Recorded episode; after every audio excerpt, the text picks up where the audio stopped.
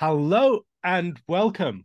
I'm joined today by a friend who has written a book called Sunday. Jack Franicevich is a deacon and curate at Cornerstone Valparaiso and adjunct professor of writing at the university there.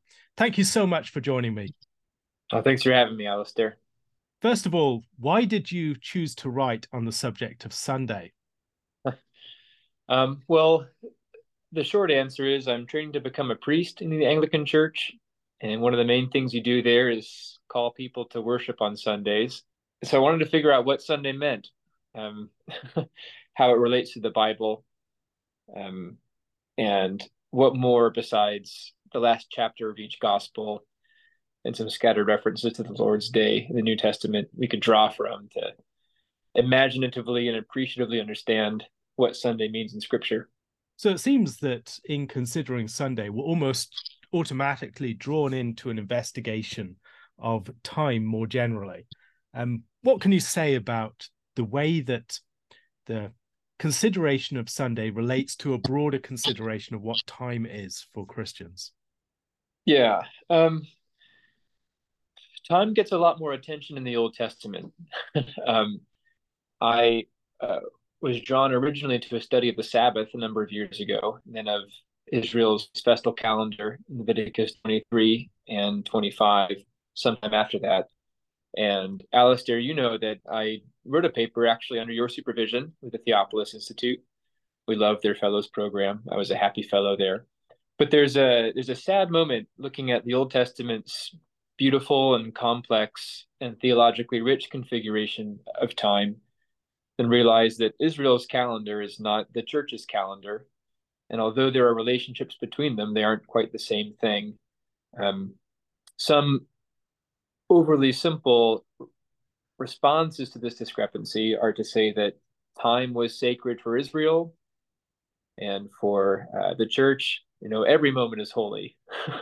but as uh, the prophet syndrome from The Incredibles says, you know, if every moment is holy, um, that no moment is holy. um, so I, I felt, you know, um, as an heir of the shorter testament, the New Testament, you know, what can we what can we get from the Old Testament that endures? Um, is there a kind of a theology of time, a sanctity of time that remains relevant for for Christians? I think the first departure point, then maybe you should steer me again after this.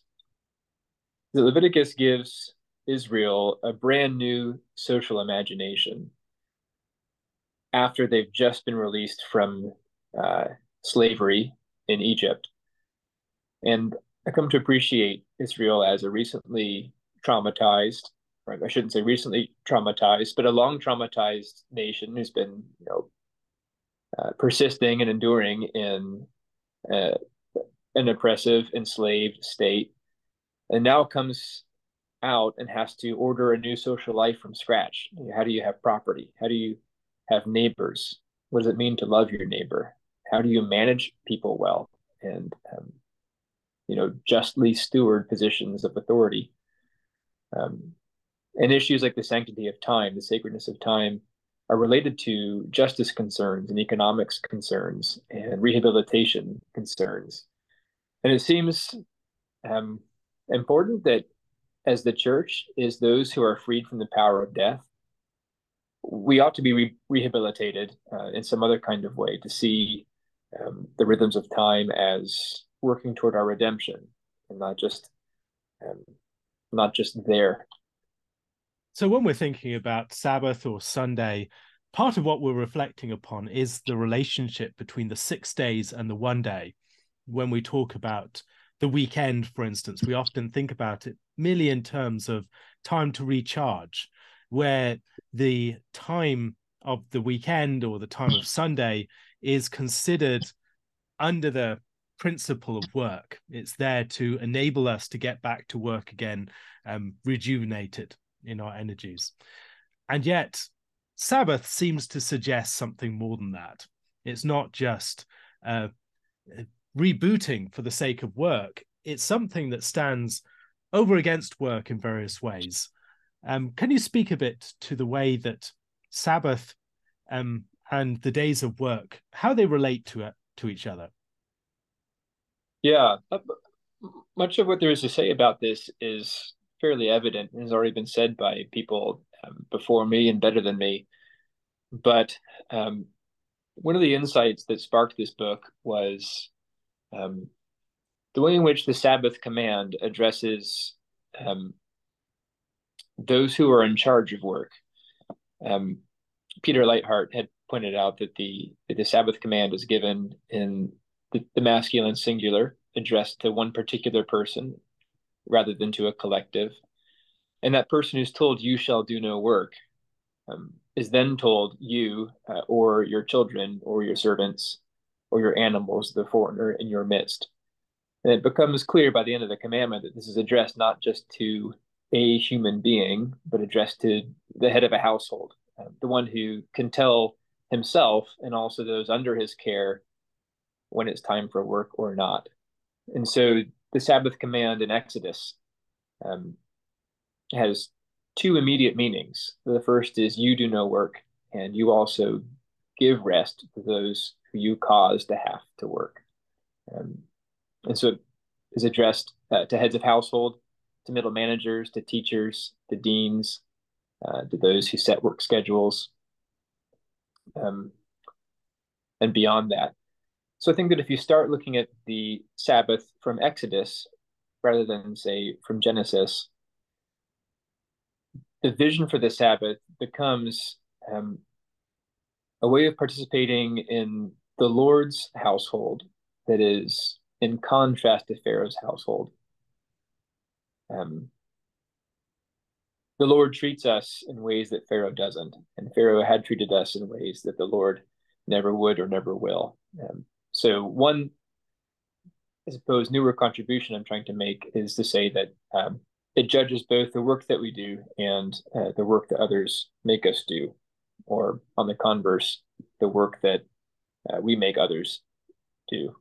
When it's given to us in the context of the Ten Commandments, the Sabbath commandment is related to the original creation week, uh, the context of Genesis 1 to 2, where it's the Lord's pattern of labor, as it were, that sets the pattern for human labor. What do we learn about the Sabbath from its first occurrence within Scripture in the context of creation? In Genesis 1 and 2, we get a picture of a world in which God is the primary authority and he fills all and is in all things. when he's in charge of all of the acts of world building, all of the acts of um, creating a space um, and causing flourishing to happen. Um, this is the way that he behaves. Um, God himself rests. He identifies his work as finished, um, and he blesses the time itself.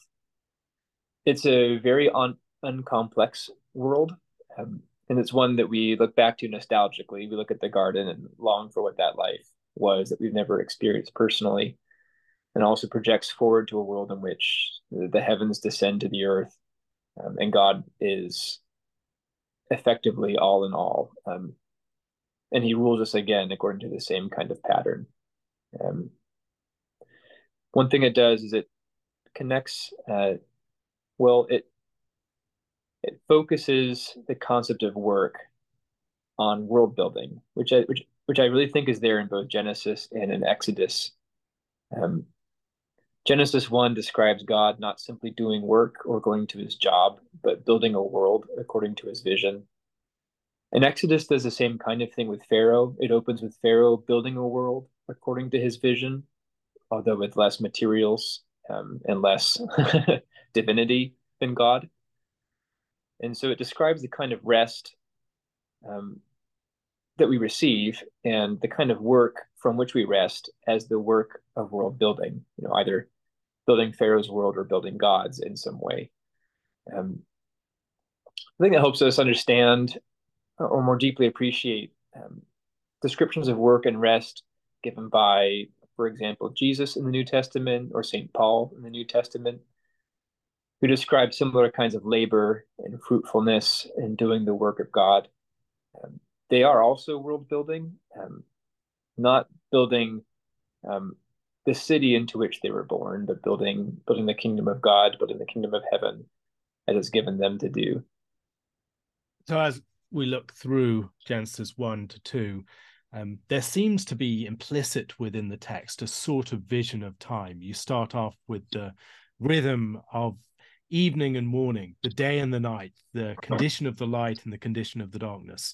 Then on day four, the central day, you have the establishment of the lights in the heavens to elaborate that principle of light and darkness ruling over the day and the night. And then you have, furthermore, on the final day, um, bookending the whole creation week with the first, this day of rest. And so, even there, we have something of a structure for time going forward, not just that week, but that week provides an archetype for all later weeks and also a structure that will be the basic setting up of a beat and the setting up of a, a sort of phrase that will continually repeat.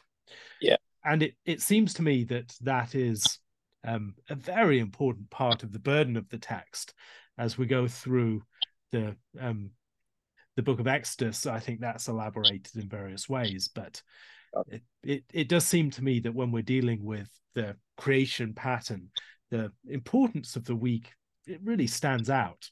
And one of the things that is interesting to me is um, the question of is there any natural grounding for this principle of the week? Why is it that the pattern of seven days, the pattern of the week, the pattern of the Sabbath, um, is so foundational for our social life still.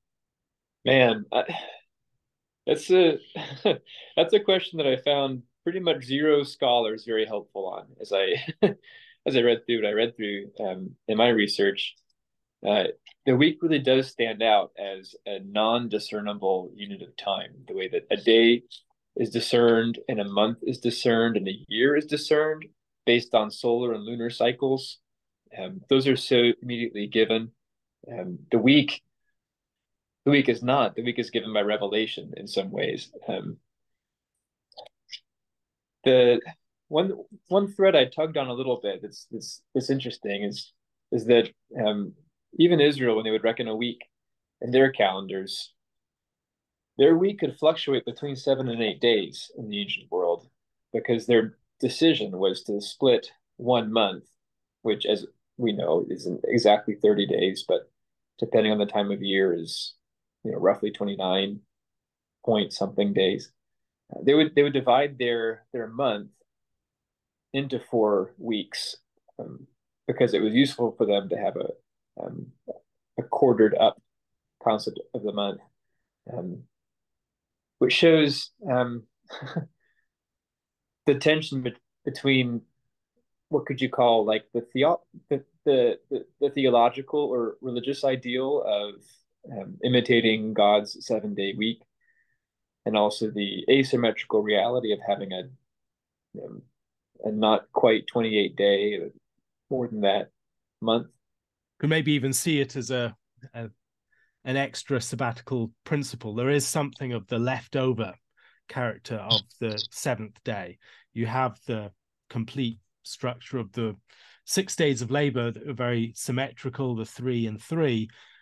And then you have this remainder, the remainder that is the day of rest. And so that there might be other remainder periods, um, might be a continuation of that principle or expansion of it into other um, units of time. Yeah, it seems like there's something there. I can't quite put my put my finger on it. Do you have any hypotheses or theories, Alastair? Um, I'm not sure. Um, it's an interesting question. Of course, there have been various ways of relating it to the seven celestial bodies and other yeah. theories that have been put forth. I know other people who are working on this question, and yeah. yeah, it's a very interesting one. And if anyone has good answers to it, I'd love to hear them. Me but too. In the context of the Exodus, we have the gift of the Sabbath as a covenant sign. And the way it's described at the end of chapter 31 is very similar to the covenant sign of circumcision as we yeah. see it in um, Genesis 17. Could you maybe speak a bit about the way that the Sabbath functions within the covenant of um, Sinai? What is it about the um, Sabbath that sums up um, the events of the Exodus such that it could be seen as a fitting sign of the whole covenant. Yeah, I know you've written some of this yourself, Alastair, um, and maybe a little bit more than I have. But um, my angle, um, focusing on the book of Exodus as I as I have, um, the Sabbath is a distinct social principle from the social principle of Egypt. And if you go behind the text, or if you're engaged in other ancient Near Eastern studies, um, data has surfaced saying that the Akkadians, possibly, and the Ugarites also had some kind of seven day rest cycle. Um, there's speculation about where that came from, whether they copy Israel, whether they came to it themselves, dividing up the month into four periods also. But by my read, the heart of the Sabbath in Exodus is um, is that you no longer work for Pharaoh building his world, but now you work for the Lord building his. And the Lord, unlike Pharaoh, is one who's sufficient unto himself to finish his work and to bless it and sanctify it, and effect, rest for all of his agents, those who work underneath him. Everything he calls to fruitfulness, whether it be uh, the birds of the air, the fish of the sea, the grass that grasses out, or the humans themselves. Um, God does the work of making fruitfulness happen, um, and they need not um, override that time or anxiously put work where rest belongs. Do what Paul calls submitting once again to a yoke of slavery, which he does in a what could we call it a metaphorical way or a spiritual way. Um, when we have the the concrete story of human on human slavery in Exodus um, to break the Sabbath either by doing work on your own or breaking the Sabbath by causing others in your power to do more work is to um, what's that word? Bottleneck the work of the Lord or circumvent his timeline. I do find it fascinating looking through um, the books of the Pentateuch and even into um, Joshua to see the many ways the principle of Sabbath plays out. And one of the areas where you do discuss the principle of the Sabbath is it within the festal calendar of Leviticus 23.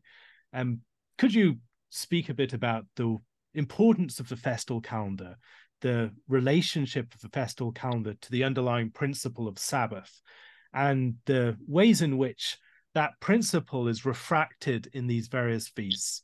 What is it about the Sabbath that we can see from the manifold forms that these feasts take? Yeah, um, the Pentateuch is not strictly Sabbatarian in the way that um, some Christian traditions prioritize the Lord's Day over and against what we could call annual holidays. Um, um, it begins with the Sabbath as the seventh day, and that's the sign, but the sign itself is embedded into a whole calendar that reckons the year and the seven year cycle and the 49 and 50 year cycles as theologically and socially significant units of time. Um, it seems that in Leviticus, the Lord is starting a new nation from scratch. And to start a new nation from scratch uh, requires giving them reckoning units of space and time. Um, uh, man, my mind's going lots of different directions here, but for them to mark their their uh, seeding and harvest times, um, as not just times where certain work is required, but certain kinds of commemorations of what the Lord's done for them to bring them out of the place that they came from.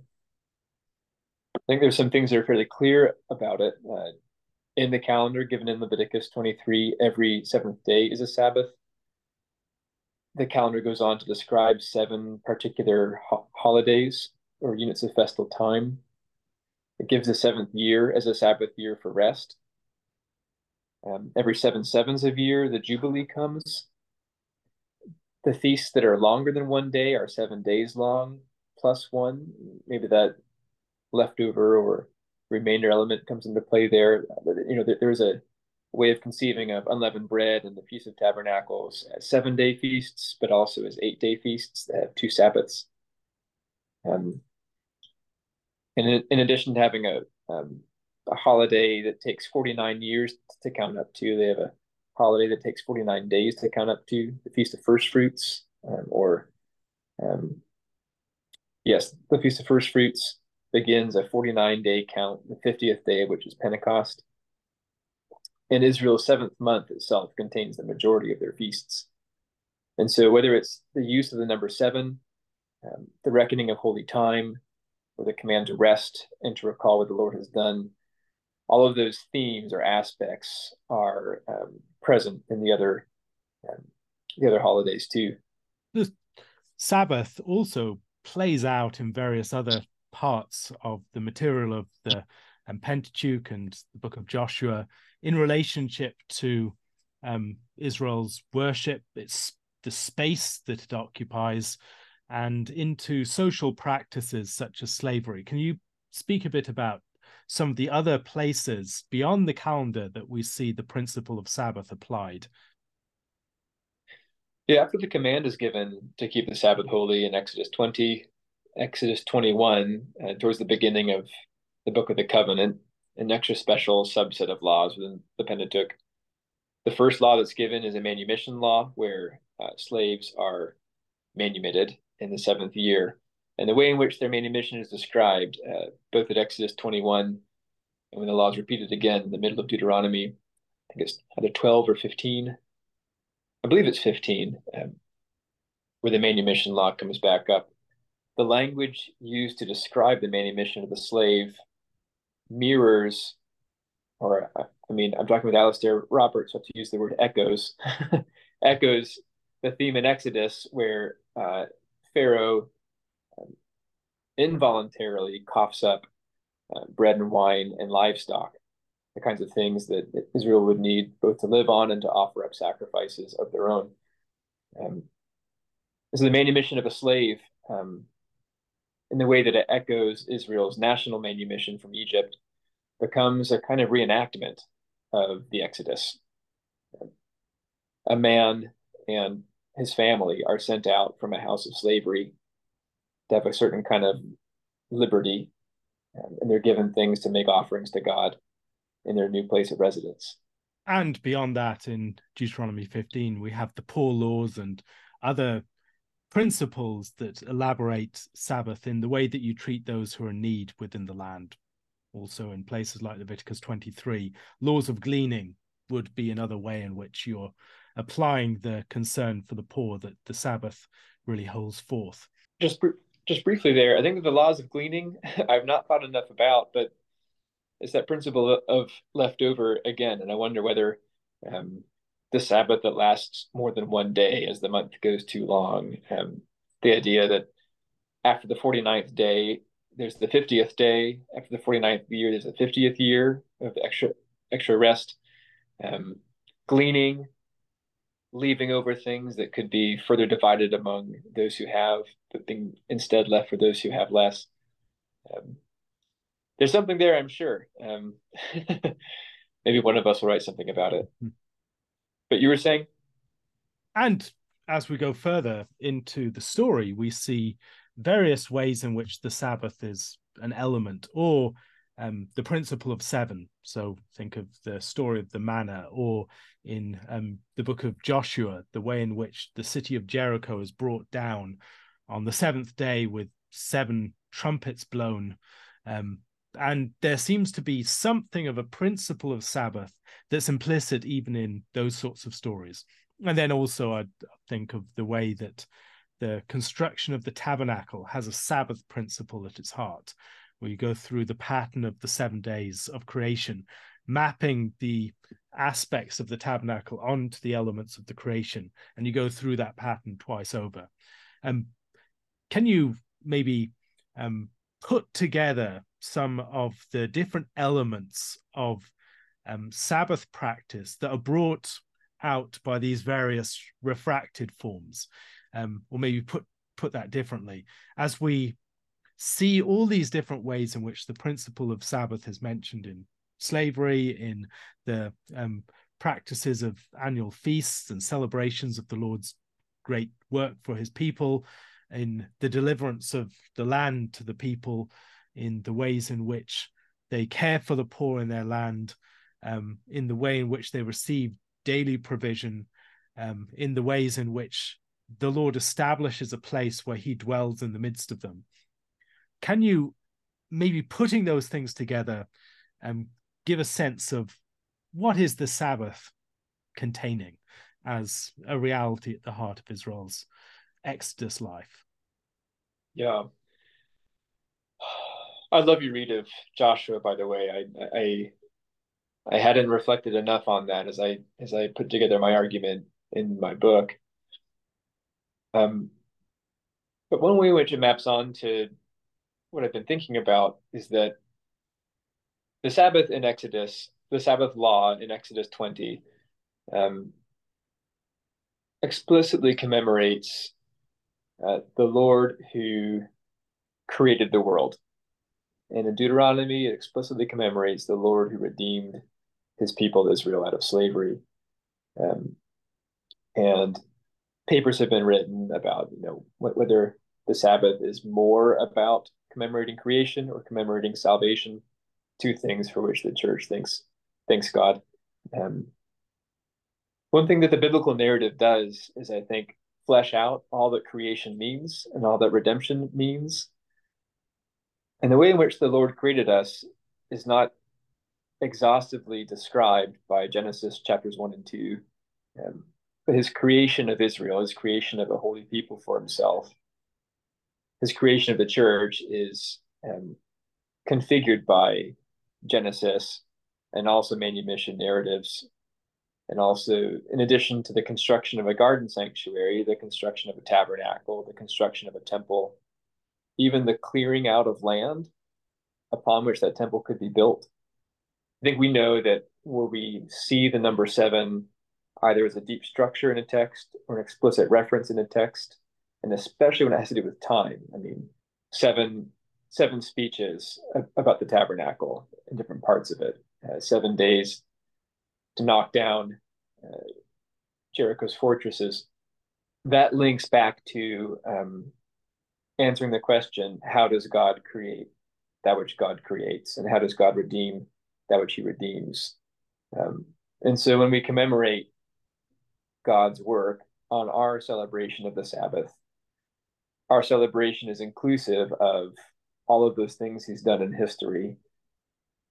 And perhaps all of the things that are analogous to that um, that aren't described in the biblical text but um, we can also name as things which god has done.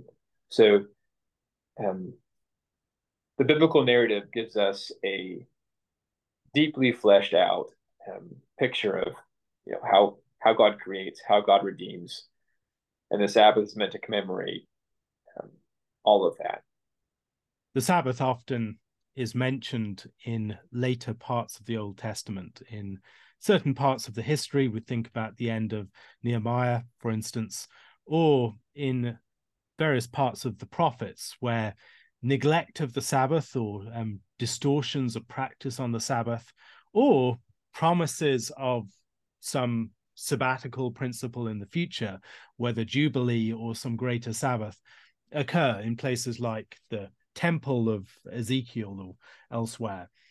Can you maybe discuss some of the ways in which the Sabbath was a continuing principle in Israel's life, and some of the ways in which the corrections and challenges of Israel for its practice and distortion of Sabbath clarified um, the way that the Sabbath principle should be understood? I think I would begin by saying that um, it's important to keep in mind, and I say it's important to keep in mind because the prophets seem to think it's important to keep in mind. There's a difference between the Sabbath on the ground and the Sabbath as idealized and given in the Pentateuch. Um, in Genesis, it's just God by himself in a garden, and his choice to finish his work and rest uh, seems fairly uncomplicated. There's no adversarial element. And the command given fairly triumphantly in Exodus is to say, you know, as God has freed you and given you rest, you also ought to walk in that rest and give that rest to other people. Um, but as civic life, as social life becomes complicated, there's all sorts of temptations to exceed God's time or to overuse uh, the laborers God has given you to steward. Um, and so the prophets um, who I have focused on, um, who say things like, I hate your Sabbaths. And, and the first response is, well, yeah, well, because your Sabbaths are Sabbaths in which you rest at the expense of other labor. Um, and those who have are um, only experiencing the kind of thing that looks like what God gets in the garden um, by neglecting the poor among them or or, um, or using them in some way. Um, are there any certain prophets you want to talk about, or are you seeing things besides that that you, would like to highlight? Yeah, I see, for instance, in the prophecy of Ezekiel, there are several references or allusions to um, the principle of Jubilee. And you see that even in the design of the, the temple, the significance of um, multiples of 50 and various multiples of 50, or 25, half a Jubilee, or seven, even the gates where you have three chambers on either side and they're one great chamber at the end. It's the principle of Sabbath where you have the three and the three, and then the crowning um, seven.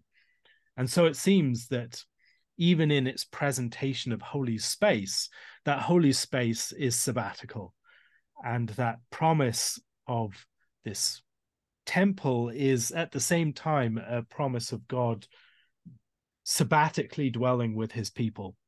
And so I think there are instances like that that are um, significant. And also the way that the Sabbath is constantly drawing Israel back to its generative root, the events of the Exodus, and the way in which constantly grounding themselves in that will enable them to continue the pattern of life that um, is essential to their existence as a nation. And so neglect of that is also a national threat because it puts them at, at risk of being removed from the land and being um, cut cut out from the sabbatical life into which the Lord has brought them. I would love to hear your thoughts on the way that the Sabbath principle is seen in the Gospels, because the Sabbath is perhaps in the Gospels more often than not a cause of controversy. And Jesus is challenged a few points in the Gospel of John, for instance, in Matthew, as his disciples go through the grain field and um, rub the grain to um, to eat it. It seems that Sabbath is a disputed principle, and Jesus often seems to, certainly the average reader, to be breaking the Sabbath or somehow to be at odds with the Sabbath. Can you maybe speak a bit to the way that you understand Jesus' Sabbath practice and the disputes concerning Sabbath in the Gospels. Oh, yeah. And I'm more excited to talk about it now after hearing your insights on Ezekiel um, and your mention of Joshua. I could talk about those first for just a moment before getting to Jesus, because this is really new and really fun. Um, there's a way in which you can't separate sacred time from sacred space um, Israel, when they're freed, are supposed to be um, a generative nation, a wise nation on a mountain that the rest of the nations of the earth would flock to to learn from and to copy. Um, and that even though the Sabbath is a sign of Israel's covenant with the Lord, um, it would become a similarly generative principle around the world um, as um, ideally, it is done on on earth as it is in heaven. And so the hope of Joshua is that as Israel is given their own space, to put it one way, given land in which to enflesh their ideals, or the Lord's ideals, rather, that they live up to the moment, and the world is and their their their land is full of justice. I think that um, that's why the the uh, ethical commitment to the Sabbath continues.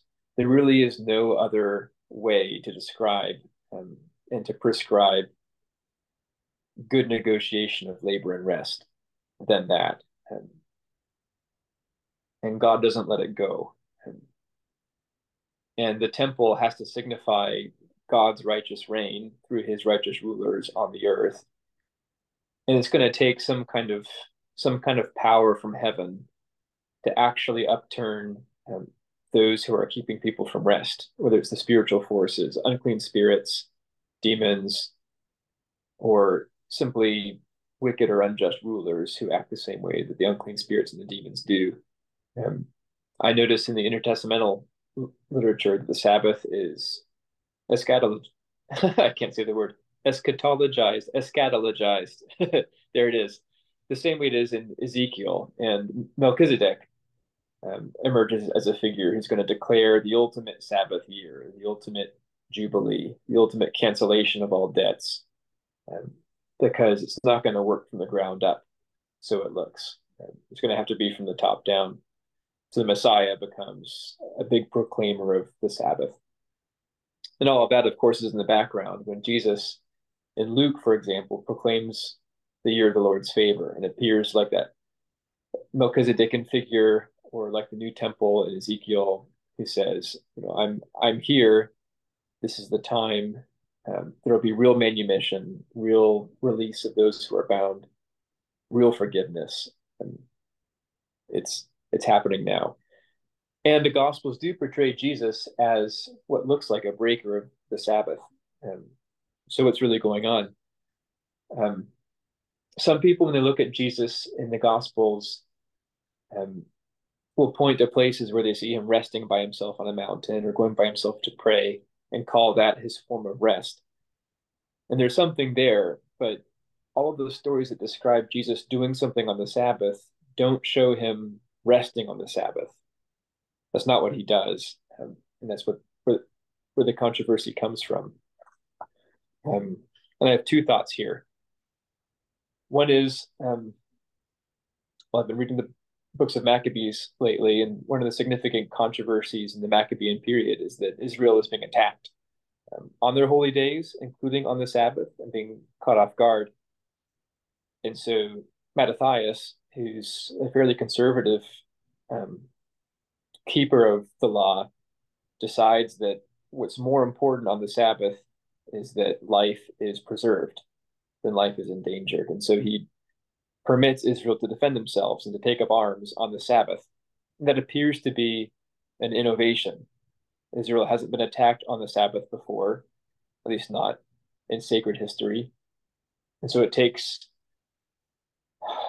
a courageous innovation to say, you know, the spirit of the law, you know, if the Sabbath really is made for man, then we have to, you know, defend ourselves. And Jesus, one of his controversies gives that line. Uh, it, he asks the question: Is it is it better to to save life or to destroy it? And when he gives that line, he's not making it up. He's drawing from the Mattathian tradition. so I think that one answer to those who would say that it appears that Jesus is a breaker or disregarder of the Sabbath would say he's really just participating in a, in a different tradition of it. But also, some Pharisees contemporary to him also participated in. He just happened to be arguing with ones who were on the other side, who were perhaps more scrupulous and had lost the spirit of the law in that in that way. And the second thing to say is that Jesus, in his words, describes himself as granting rest on the Sabbath.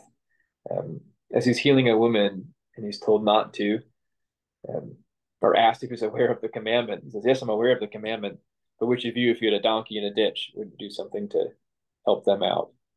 And on the face of it, it seems disrespectful that Jesus would compare a woman to a donkey and put them in the same category until you remember that the original command in the book of Exodus says, You do no work, you and your daughter and your female servant and your livestock And so I think that in the Gospels, Jesus sees himself as a head of household, um, who's not um, so over focused on his own practice of rest that he's not also concerned with granting rest and proclaiming release to people who are unable to do the rest themselves. One insight I have from Luke, um, Luke tells seven stories of Jesus doing things on the Sabbath. And in each of the first three stories, the action verb that's ascribed to Jesus is the verb rebuke. Um, Jesus rebukes an unclean spirit, he rebukes a demon, and he rebukes an illness. And the consequence of him doing that on the Sabbath is that the people under those powers who have those powers rebuked are then released unto, unto their own kind of kind of rest.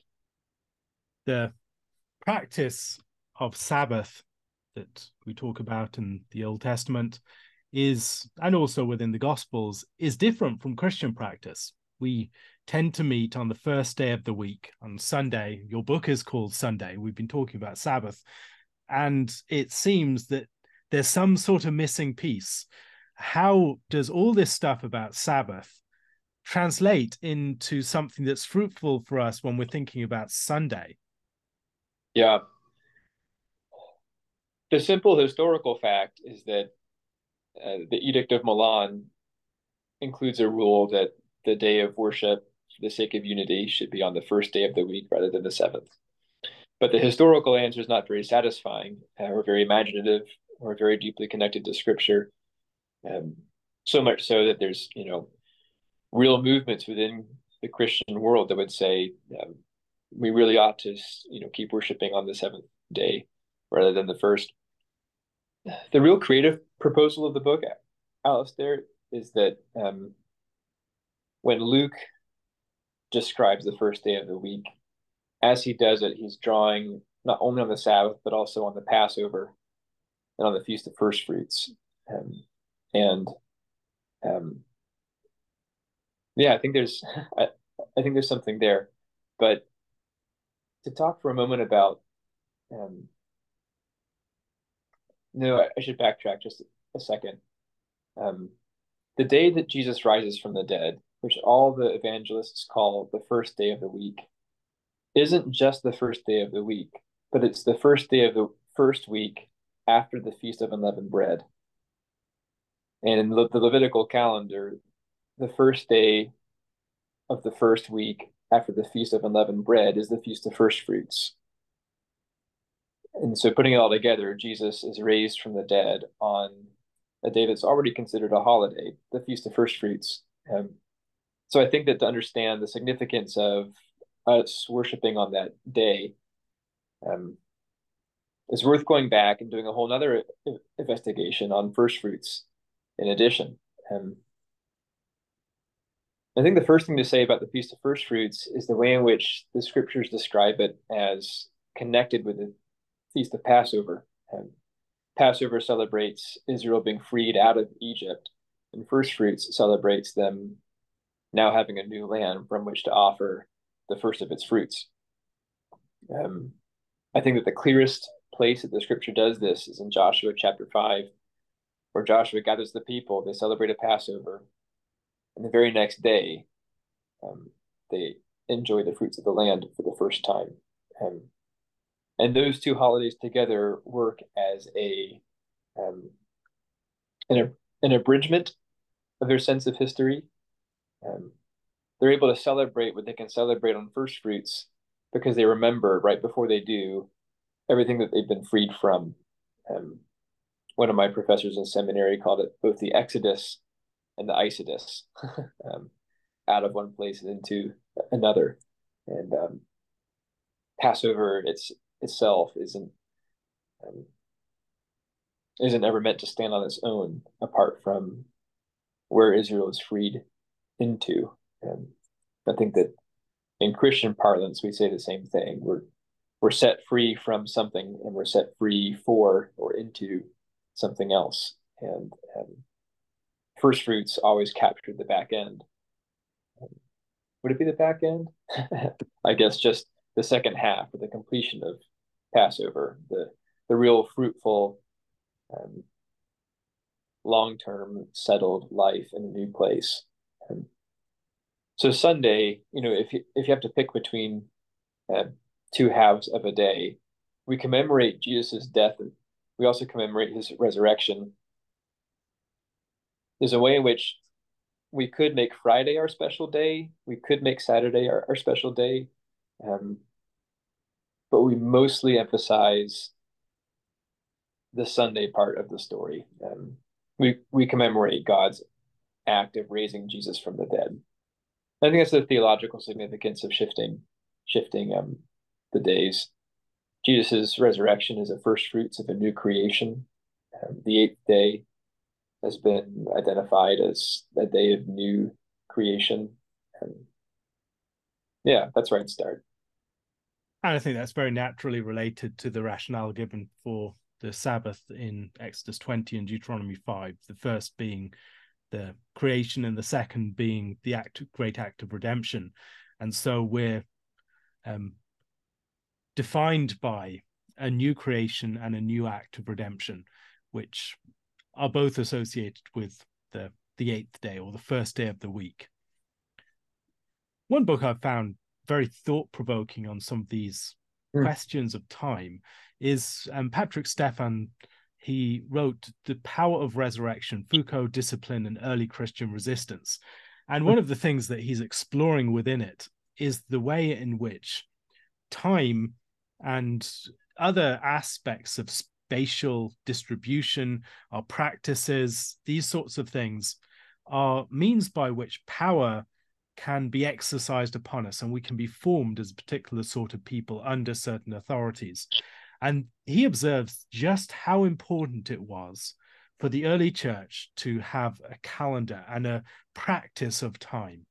And that that unified practice of time was one of the means by which the church was formed as a distinct people, uh, distinct from the ways of practicing time current among their neighbors, and formed into a sort of, sort of people that relate to the past, the future, and the present time in distinct and distinct ways that are formed by the fact of Christ's resurrection primarily. And so it seems that that disciplining of time continues in the life of the church, whether that's in our weekly celebration as we gather together on a Sunday morning and as we maintain something of a day of rest, or in the broader pattern of the church calendar, as we have a sense of a commemoration of acts of God's deliverance and redemption, um, events associated with Christ's birth, death, resurrection, and his ascension and Pentecost. And so I'd be curious to hear some of your thoughts on the way in which that discipline of time can be um, enriched in the life of the church? What are some of the ways that we can lean into that discipline, disciplining of our time in fuller ways? Yeah, I think we all we all get this at a gut level as individuals. We want to discipline ourselves according to time. And I'll speak for myself. I am lazier and more procrastinating than I wish that I was. um, and I am, because I'm not the only personal creative agent in the universe, um, I can't divide my projects up into six or seven distinct parts and do one per day um, the way that I see done in Genesis 1.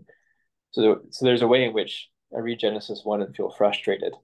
um, you know, but but um only as a way of reminding myself that I'm not the Lord God. And, I think that pious and devoted Christians have some impulse to do things like set aside a personal quiet time, to set aside um, a day or a weekend every month or a quarter or so for a personal spiritual retreat. And and this individual impulse, I, I do think is harnessed by the church. Um, to say, uh, yeah, you know, uh, that's fine for an individual to do, but we also have on offer um, ways of structuring your experience of the year, your memory, your identity around this one generative moment where God redeems us and newly creates us in the resurrection of Jesus. Um, so, speaking now as a churchman, I'm a deacon at a small church. Um, what we try to do is to um, like celebrate more meaningful days. We make a big deal out of Holy Week and out of Easter. Uh, we make a big deal out of Lent and Advent, Christmas, and all 12 days of Christmas. We try to give that holiday all the room that it deserves. The prophets in Scripture are a clear and realistic witness that um, it's not all about setting up holidays, but if you don't use them the right way, um, you don't keep them the right way, then you'll become just as sour as everybody else, and and you won't be a force of redemption in the world, but a force of oppression. But just the concept that we could either create or receive a sacred calendar invites us to communally disciple ourselves according to the same um, the same kind of time. Um, the last thing this is making me think of right now is, you know, I went to an Anglican seminary. I was a Theophilus fellow, and so as a result, I got a, I have a whole handful of friends who are priests and deacons or pastors who are all living by the same church calendar. And so I see them on Instagram um, posting the goose that they're cooking for Michaelmas. And um, when, I, when I see four of my friends cooking a goose for, for Michaelmas, I get jealous again and think, why am I, you know, what was I doing on Friday, September 29th that was so important that I couldn't think to drive into Chicago and buy a goose and do the same kind of thing? Um, but keeping the holidays in a robust and happy way that can celebrate God's work, not just in raising Jesus, but in you know saving Israel from Egypt putting them in a new land, and doing all the things he's done for us also. And I just like the idea of gathering together and forging the counter society of the church that really tries to focus its memory on the fact that God is creating, God is newly creating. And if we don't remember that, we're in danger of slipping into um, the same kind of stuck space everybody else is in and I think that sort of practice has the effect of maybe focusing us more upon the great acts of God in history, not just doctrinal ideas. Because every year, as we're going through the pattern of the church calendar, our minds are being drawn back to foundational events, not so much just foundational ideas.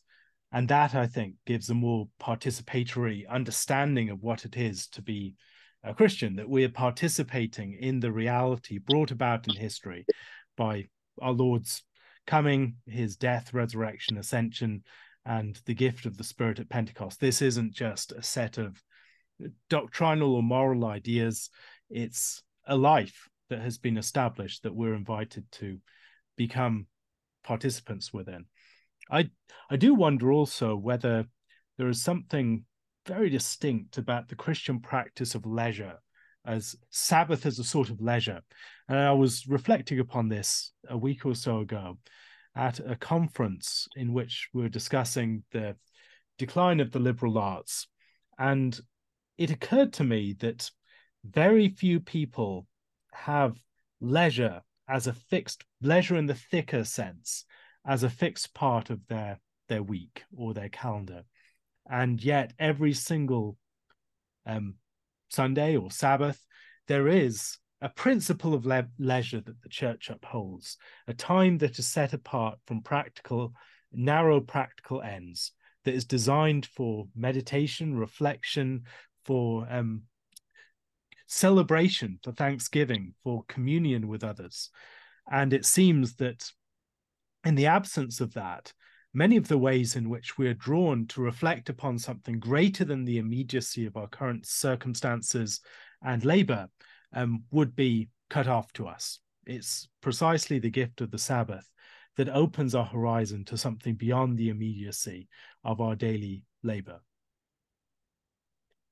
Yeah, I, I'm, I'm feeling that in a more acute way this year than before as a writing instructor at a liberal arts university, um, where um, most of my particular students are commuters, athletes, and or um, nursing, pre-medical, or engineering students who are also paying their own way through school, and they all describe, you know, the anxiety and the stress and the overwork to get, you know, all the all the work done, and then here I am, um, two or three hours a week in the classroom with them, trying to invite them to discuss a short story with me. And, and discussing a short story is on one level really easy because you just hear the story and pay attention to it, call out what you notice, and wonder about what's going on in the characters' lives. And it's so enriching. Um, but it's also so difficult if you can't turn off all of your other responsibilities, um, real or imagined. And so I find myself fighting um, the first few minutes of every class to try to proclaim some kind of edict of rest among the students and say, "Hey, we have we have we have one hour during which you owe nobody anything. You may not use a cell phone. You may not use a laptop. You must bring your physical copy of the text." And I'm just trying to intellectually shake them by the shoulders and will them into enjoying what I get to enjoy as a person who's paid to read stories and uh, discuss them with students. Um, and it's absolutely true that those who um, are the least encumbered by outside stressors um, are the most able to lean back in their chair and hear a story by Wendell Berry or Flannery O'Connor or whoever it is that day. And just get to enjoy a character, explore their motives, and wonder through their motives at you know what the what the what the human heart is and what humanity is and how we are distinct. And so yeah, it, it isn't um, the Sabbath as the legislated one day a week during which reflection happens, but but um, there is this um, there is this struggle to um, siphon off certain spaces. And I think that's the wrong word, um, but to to put boundaries around certain times um, and make them times for reflection and leisure upon things that are of transcendent interest. And in the classroom, it's not the acts of God, um, except insofar as thinking about humanity is thinking about the creative act of God. In conclusion, um, I would love to hear any thoughts that you might have, maybe two or three suggestions on how people listening to this might improve their practice of Sunday.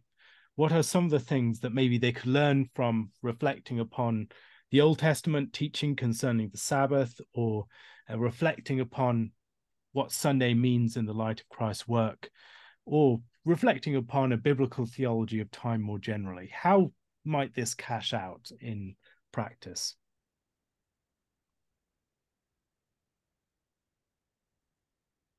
It's a great question to end with. Um, let me try two. Um, let me try two things. I think that most of the teaching that I've received about the Sabbath and uh, most of the popular literature about the Sabbath simply recommends rest or tells people to do it. And in the Gospels, frankly, my my favorite thing about Jesus on the Sabbath is that nowhere does he tell people to rest. Um, what he does is he rebukes the powers that keep them from rest and he releases them from the bonds that bind them. Um, and it's fleshed out in his teaching as well. I think that I get at this in the book. The language he uses to describe forgiveness ties back to the Sabbath. The language he uses to describe love of enemies ties back to the Sabbath, especially in the Pentateuch. And so I think that when it comes to improving or honing your own practice of rest on Sunday, the first thing to do is not to look at yourself, um, but to know that Jesus is one who actively rebukes the powers that oppress us. And once for all, when he um, he dethroned sin and death in a particular way, um, but the first act of rest is to cry out to Jesus, who, um, in fresh ways, leads us into rest. Um, it's not simply a practice and imitation of God, but um, a mercy continually given and on offer by Jesus. And I think that what that turns us into is people also who don't nitpick one another's Sabbath practices, but also learn how to proclaim release and to rebuke the untrue thoughts. And um, Paul says this, and I can never remember his words exactly, but taking thoughts captive and asking Jesus for help and to captivate our thoughts as well. I think that's one element is thinking of Jesus not first as an example of how to rest, but as one who makes rest happen. I think that the second, um, the second is you know too big to make a personal practice in in the way that very few of us will ever have the opportunity that Joshua did in the book of Joshua to really lead a whole nation of people into a new space um, and to see the denunciation and the crumbling of an old order and to spur people on to settle um, there. But there's lots of ways in which, on way smaller scales, um, we are in that position. Um, when you move to a new home, um, or when as as a teacher you take on a new classroom or you're given some new responsibility that is a participation in the kind of conquest we see in scripture and in scripture what conquest is for is for setting up sacred space that embodies sacred time um, so that rest can be proclaimed in a particular land and I think that's the vision for the Sabbath. Um, and what I'd love to see among Christians is um, a deep and appreciative sense of how God prioritizes sacred space and sacred time in the formation of a people in history. And creative, um, just any kind of creative imp- imp- implementation of um, encoding sacred space, or sorry, encoding sacred time in whatever space we have any authority over. Um, that's how I think we get to live lives that um, resonate with major themes in Joshua and Ezekiel and the other prophets, like we mentioned. Jack Franicevich's work is Sunday by Theopolis Books. I'll leave the link for that in the show notes, and I highly recommend that you read it. Thank you so much for joining me. Yeah, thank you, Alastair. It's been a pleasure.